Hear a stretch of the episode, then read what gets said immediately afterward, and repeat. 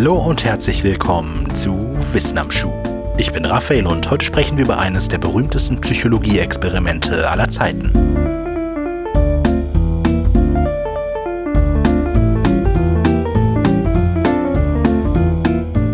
Es gibt einige wissenschaftliche Experimente, die auch weit über ihr eigentliches Fachgebiet hinaus bekannt sind, zumindest in ihren Grundzügen. In der Psychologie sind diese Experimente wohl das Milgram-Experiment und das Stanford Prison-Experiment, oder auch das mit den Elektroschocks und das mit dem Gefängnis. Bei Milgrams Experiment aus dem Jahre 1961 sollte eine Testperson einer anderen bei falschen Antworten in einem Logikpuzzle einen Stromschlag verpassen. Mit jeder falschen Antwort wurde der Stromschlag stärker. Beginnend bei 45 Volt stieg die Spannung mit jeder falschen Antwort um 15 Volt. Ab 150 Volt begann der Puzzler um Abbruch des Experimentes zu bitten, ab 200 schrie er vor Schmerzen und ab 300 reagierte er gar nicht mehr. Der anderen Testperson wurde auf Nachfrage von den Forschern immer wieder gesagt, dass sie bitte fortfahren sollen. Natürlich floss nie Strom und der Puzzler war ein eingeweihter Schauspieler, für die Testperson war das aber nicht ersichtlich. Von 40 Versuchspersonen brach niemand unter einer Spannung von 300 Volt das Experiment ab. 26 Testpersonen machten bis zum Ende 450 Volt weiter. Das Experiment lieferte erschreckende Erkenntnisse darüber, wie leicht Menschen in blinden Gehorsam verfallen können, wenn es ihnen leicht gemacht wird, die moralische Verantwortung abzugeben. In dieser Folge soll es allerdings primär um das zweite Experiment, das Stanford Prison Experiment gehen, eine Studie darüber, wie leicht Menschen zu Sadisten werden. Unter Leitung des US-amerikanischen Psychologen Philip Zimbardo wurden 1971 18 Freiwillige in ein improvisiertes Gefängnis im Kellertrakt der berühmten Stanford-Universität gebracht. Die Gruppe wurde zufällig in neun Häftlinge und neun Wärter aufgeteilt. In den kommenden 14 Tagen wollte Zimbardo mit versteckten Kameras beobachten, welche soziopsychologische Dynamik sich zwischen den Wärtern und den Gefangenen entwickelt. Die Freiwilligen wurden im Vorfeld durch eine Zeitungsannonce gesucht. Gesucht wurden freiwillige männliche College-Studenten für ein zweiwöchiges Experiment. Pro Tag sollte es 15 Dollar geben, heute inflationsbereinigt immerhin etwa 82 Euro. Es meldeten sich mehr als 70 Leute. Alle mussten einen Persönlichkeitstest machen, letztlich ausgewählt wurden 18 Teilnehmer mit einer normalen und durchschnittlichen Persönlichkeit. Nachdem die Gruppe gefunden und Einwilligungserklärungen unterschrieben waren, begann das Experiment am 14. August 1971 mit gestellten öffentlichen Verhaftungen. Echte Polizisten nahmen die Gefangenen mit auf die Wache, wo sie mit verbundenen Augen in das improvisierte Gefängnis gebracht wurden. Im Gefängnis wurden die neuen Sträflinge auf drei Zellen verteilt. Ihnen wurden Nylonmasken übergezogen, schwere Fußketten angelegt und ihre Namen durch zugeteilte Nummern ersetzt. Die Wärter bekamen Uniform, Gummiknüppel und verspiegelte Sonnenbrillen. Ihre Aufgabe war es, für Ruhe und Ordnung zu sorgen. Nach der offiziellen Dokumentation bekamen die Wächter volle Handlungsfreiheit. Sie konnten eigenständig einen Regel- und Maßnahmenkatalog erstellen und diesen jederzeit ändern.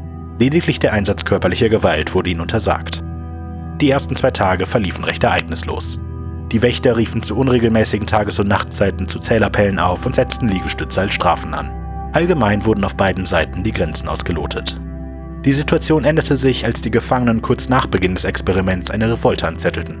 Sie blockierten ihre Zellentüren, nahmen die Nylonstrümpfe vom Kopf und rissen die Nummernplaketten von ihrer Kleidung. Den Wärtern gelang es schließlich, den Aufstand durch den Einsatz von eisigem CO2 aus Feuerlöschern niederzuschlagen. Von da an wurden die Maßnahmen härter. Den Gefangenen wurde die Kleidung weggenommen und der nächtliche Toilettengang verwehrt. Folgsame Gefangene wurden privilegiert behandelt und so Zwietracht zwischen den Gefangenen gesät. Kurz darauf erlitt ein Gefangener einen Nervenzusammenbruch und musste aus dem Experiment geholt werden. Die Situation wurde nicht besser. Wächter, zuvor als möglichst durchschnittlich ausgewählt, begannen sadistische Verhaltensweisen an den Tag zu legen. Gerade zu Nachtzeiten kam es vermehrt zu Zwischenfällen, bei denen Experimentatoren einschreiten mussten. Nach nur sechs Tagen waren vier der Gefangenen wegen emotionalen Zusammenbrüchen aus dem improvisierten Gefängnis geholt worden. Dabei sei allen Beteiligten klar mitgeteilt worden, dass sie das Experiment durch eine eindeutige Abbruchphrase sofort hätten beenden können. Als am sechsten Tag die Freundin des Experimentleiters die Studie besuchte und die unmenschlichen Zustände bemerkte, wurde das Experiment frühzeitig abgebrochen. Es hatte nur sechs Tage gedauert, bis die Zustände nicht mehr tragbar geworden waren. Die Anonymität der Uniform und der verspiegelten Sonnenbrille, die klare Machtstruktur und die Entmenschlichung der Gefangenen hatte die neuen Wärter zu Sadisten gemacht. Schockierende Ergebnisse, aber wie belastbar sind sie wirklich? In den Jahren nach seiner Veröffentlichung stand das Experiment gerade in Forscherkreisen immer wieder unter heftiger Kritik. Der erste Artikel über das Experiment etwa wurde nicht in einem wissenschaftlichen Journal veröffentlicht, sondern im New York Times Magazine. Dadurch umging die Gruppe die Prüfverfahren, die eine solche wissenschaftliche Studie in der Regel durchlaufen muss, und gelangte sofort in reißerische Schlagzeilen. Gerechtfertigte Einwände an der Methodik und den gezogenen Schlussfolgerungen gingen deshalb im Presserummel einfach unter. Eine dieser Kritiken ist der bloße Aufbau des Experimentes selbst. Die Teilnehmer waren weiße, gut bezahlte Studenten, die für zwei Wochen Wachen und Gefangene spielen sollten. Damit werden direkt zwei große Fragezeichen an die Übertragbarkeit des Experimentes gesetzt. Zum einen sind die Teilnehmer alles andere als repräsentativ für das eigentlich simulierte Szenario. Zum anderen war allen Beteiligten klar, dass sie eine Rolle spielen sollten, und zwar so, dass wie auch immer geartete Ergebnisse erzielt werden konnten. Teilnehmer auf beiden Seiten haben das im Laufe der Jahre bestätigt.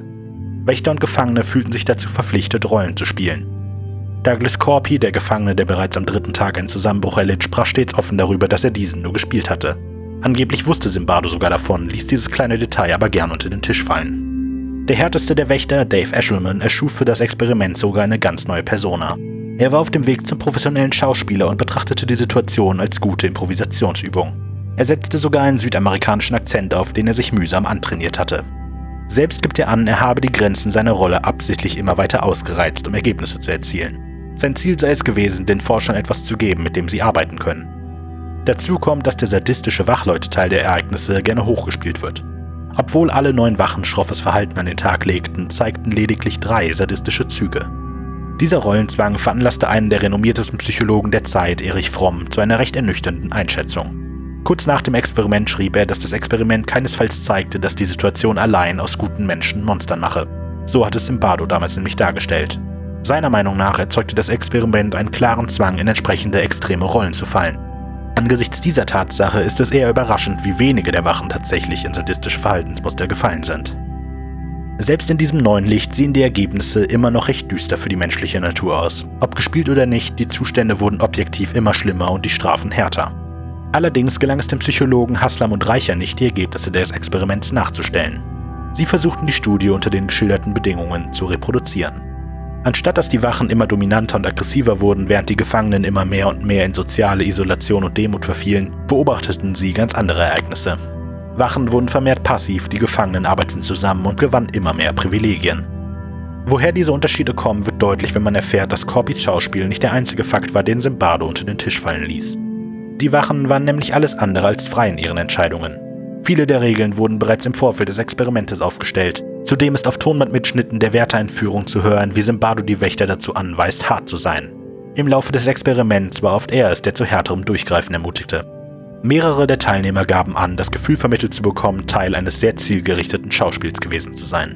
Simbardo hätte ein klares Ergebnis im Kopf gehabt und habe alle Beteiligten indirekt ermutigt, dieses möglichst schnell zu erreichen. Welche Lehre man aus dem Experiment somit wirklich ziehen kann, wenn überhaupt, ist deshalb eher unklar. Was wir aus alledem am besten mitnehmen sollten, ist, dass wir niemals die moralische Verantwortung für unsere Taten abgeben sollten.